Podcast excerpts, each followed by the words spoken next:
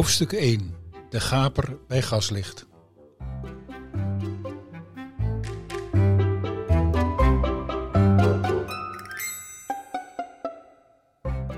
Haarlem ontwaakt op een morgen in de zomer van 1849. Het is stil op dit vroege uur. Het carillon van de Sint-Bavo tinkelt door de lucht. In de verte ratelen de wielen van een kar en het klossen van paardenhoeven weer klinkt tussen de huizen. In de bomen langs het Spaarne zingen de vogels. Op het slepershoofd bij de waag hangen een paar mannen rond, wachtend tot er een vrachtsruit komt lossen. Misschien valt er dan iets voor ze te verdienen. Verder zijn er nauwelijks mensen op straat. Haarlem ontwaakt, maar langzaam. Van plotselinge drukte is geen sprake. Een stad als deze kunnen wij vanuit onze eigen tijd nauwelijks voorstellen. Zonder auto's, zonder fietsen, zonder spitsuur. Een stad waar huizen met 17e eeuwse trapgevels zich spiegelen in het donkere water van de Oude Gracht. Een stad waar de tijd stil lijkt te staan. Haarlem ontwaakt, maar wordt niet echt wakker. Over de Melkbrug loopt met haastige stappen een jongen van een jaar of 16 vanuit de Hoogstraat naar de Korte Veerstraat, aan de andere kant van het Spaarne. Hij kijkt op bij het geluid van een paar klokslagen in de verte. Bij de lange brug wordt de boom van de oever getrokken. De drijvende versperring die s'nachts het Spaarne afsluit. Een mast met gebruin getaand zeil. Nauwelijks bollend in de zachte ochtendbries komt langzaam dichterbij. Het eerste schip dat vandaag in de stad komt lossen. In de nauwe straten van Haarlems oude stadskern komt iets meer leven op gang. Een vrouw schrobt fanatiek de stoep van een winkel. In de aangang ruikt het naar vers gebakken brood. De jongen snuift de geur met zichtbaar plezier op en onderdrukt zijn plotselinge honger. Veel heeft hij ook niet gehad als ontbijt. Twee dunne plakken roggebrood en een beker waterige melk. Daar moeten ze het maar mee doen in het weeshuis. Hij loopt snel verder, door de Grote Houtstraat in de richting van de Oude Gracht. Hier woont de rijkdom van Haarlem in grote huizen met hardstenen stoepen. In dit gedeelte van Haarlem zijn de meeste winkels. Aan de uithangtekens is te zien wat ze verkopen. Etalages hebben ze niet. De huizen zijn ook nog niet genummerd. Ieder huis heeft een naam en vaak een bijbehorende gevelsteen, zoals de snuifmolen, het wapen van Londen, de profeet, de kuil der leeuwen of de kat bij het anker.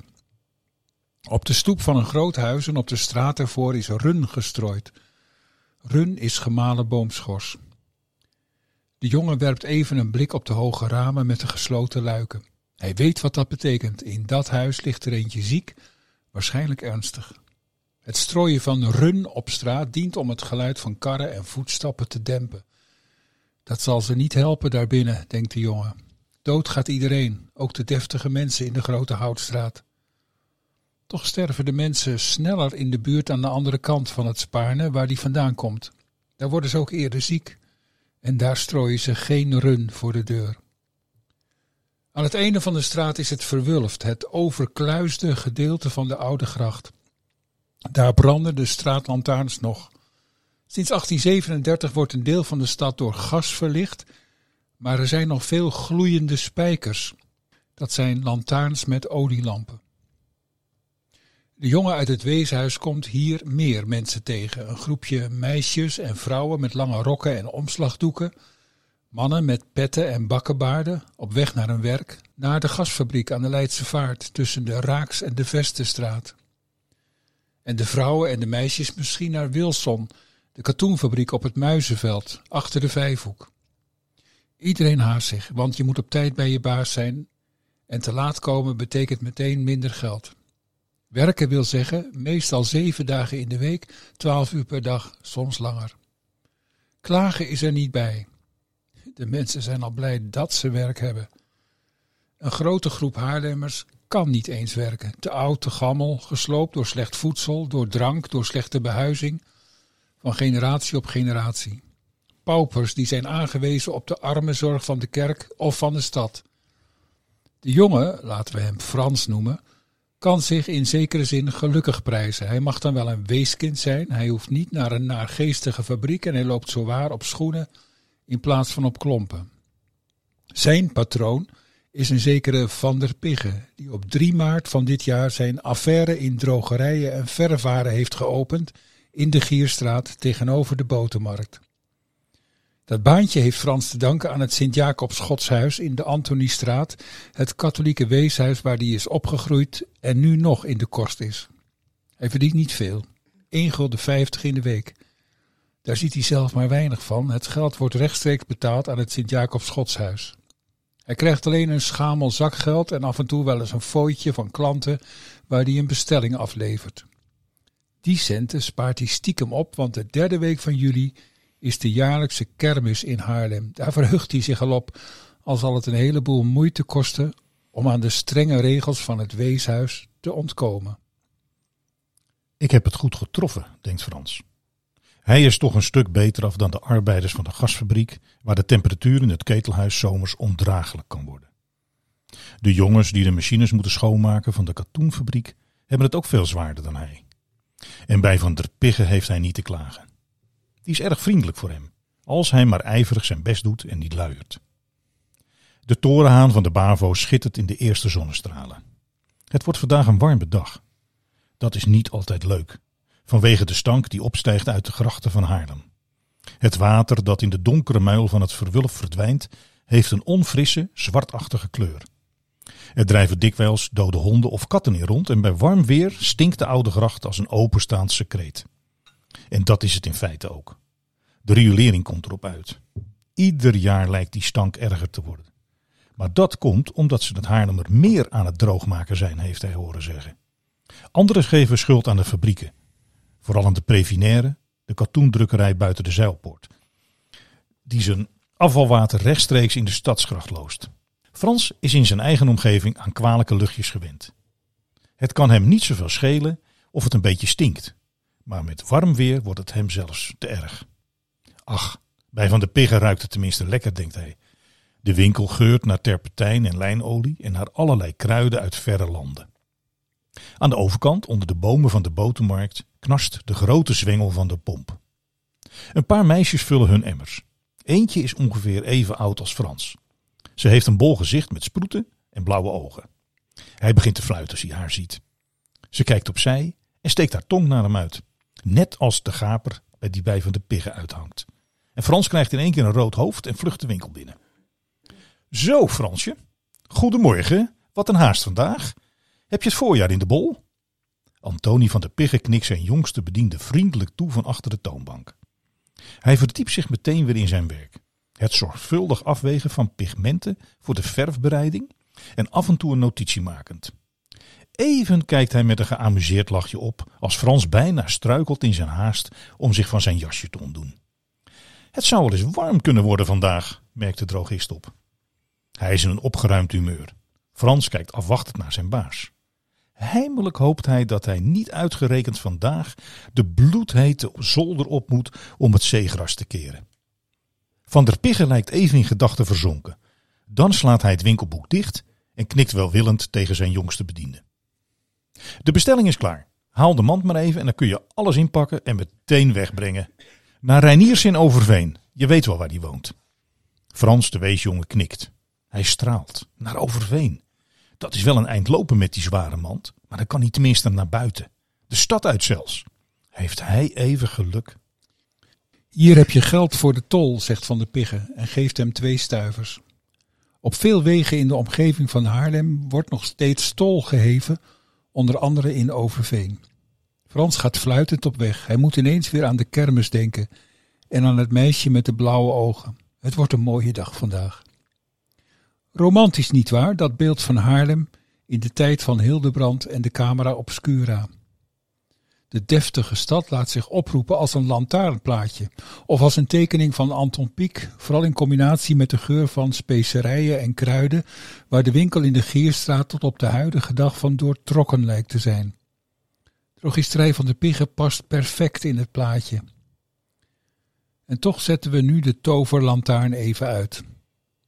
Al heeft niemand van ons Haarlem omtrent het midden van de 19e eeuw in werkelijkheid meegemaakt, wij kennen allerlei omstandigheden en achtergronden waar Anthony van der Pigge en zijn tijdgenoten zich niet van bewust waren.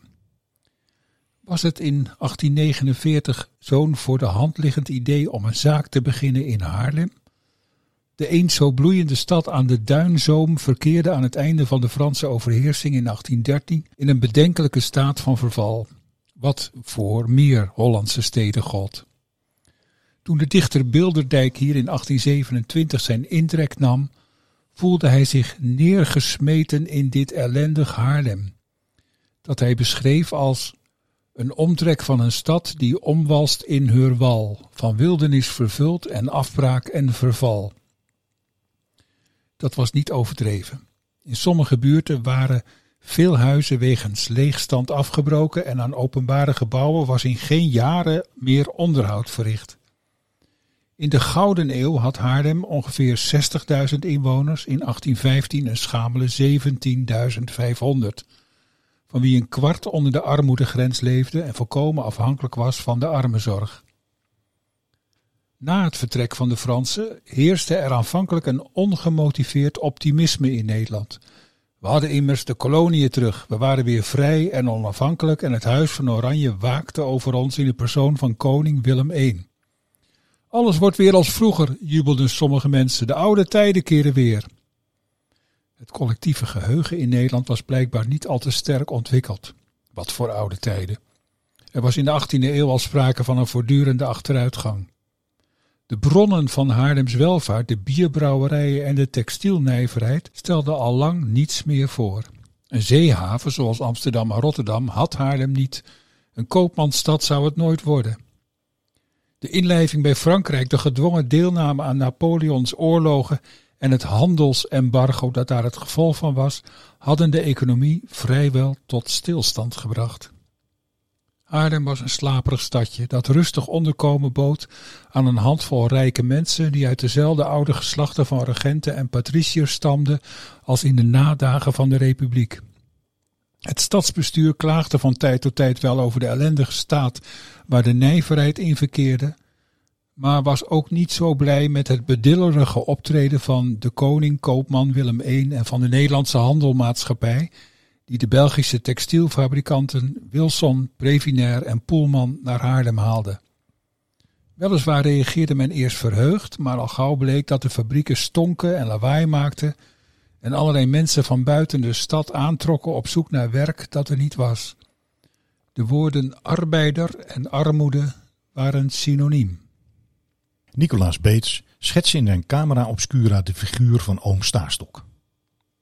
Wiens grootvader en vader een zeer bloeiende en die zelf vrij bloeiende lintweverij gehad had, om de strikte waarheid te zeggen, moet ik bekennen dat hij ze nog had.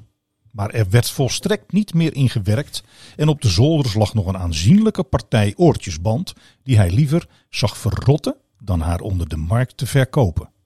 Hij behoorde al zo tot de mensen die hun zaken aan de kant hebben gedaan en het uitzicht op verdere winsten opgevende, zich met een vrij aardig inkomen en onverzettelijke afkeer van stoommachines en de Haarlemse courant tevreden stellen.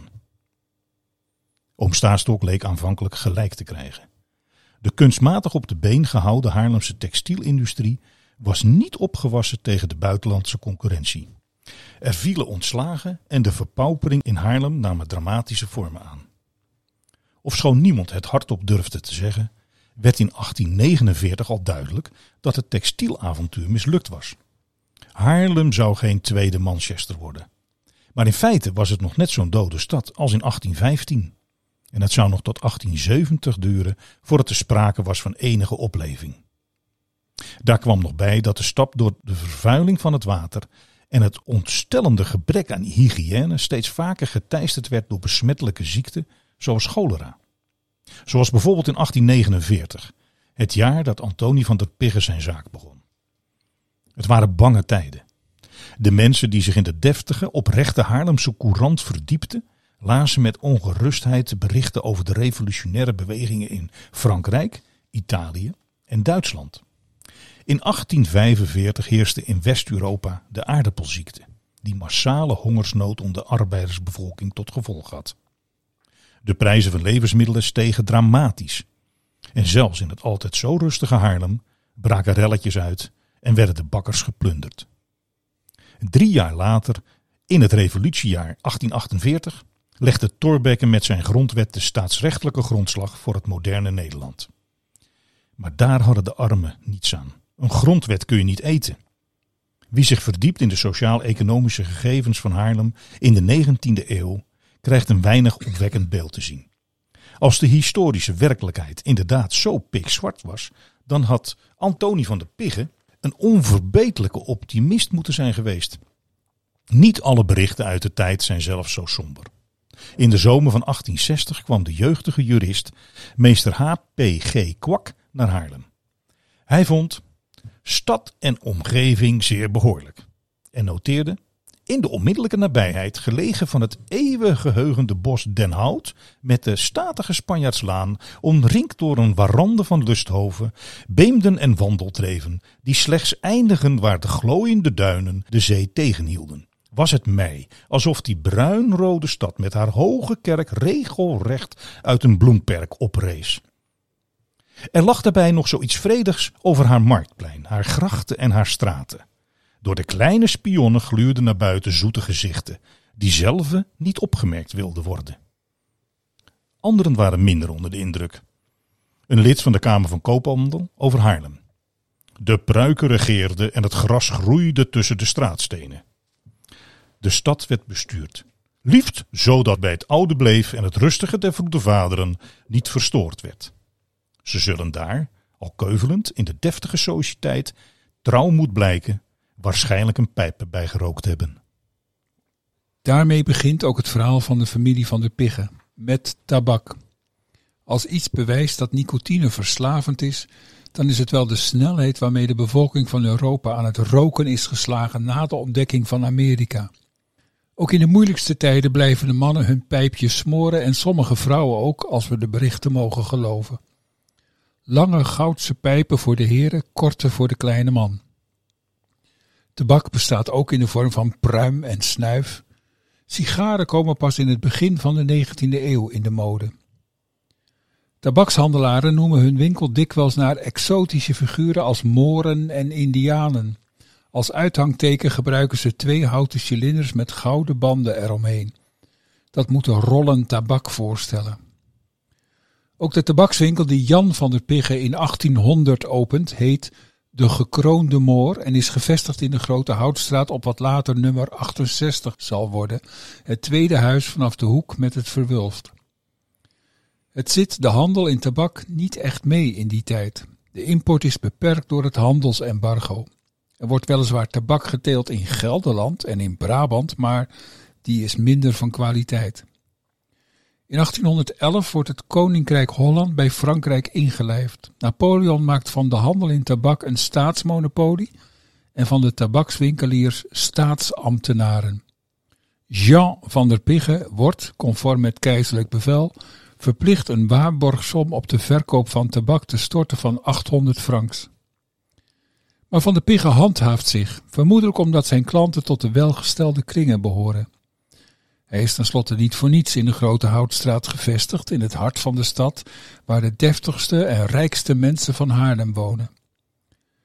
De geur van exclusiviteit is er lang blijven hangen. Zelfs als de rijken al lang zijn weggetrokken uit de binnenstad, worden de winkeliers in de Grote Houtstraat nog altijd met meneer aangesproken en in andere straten alleen met hun achternaam.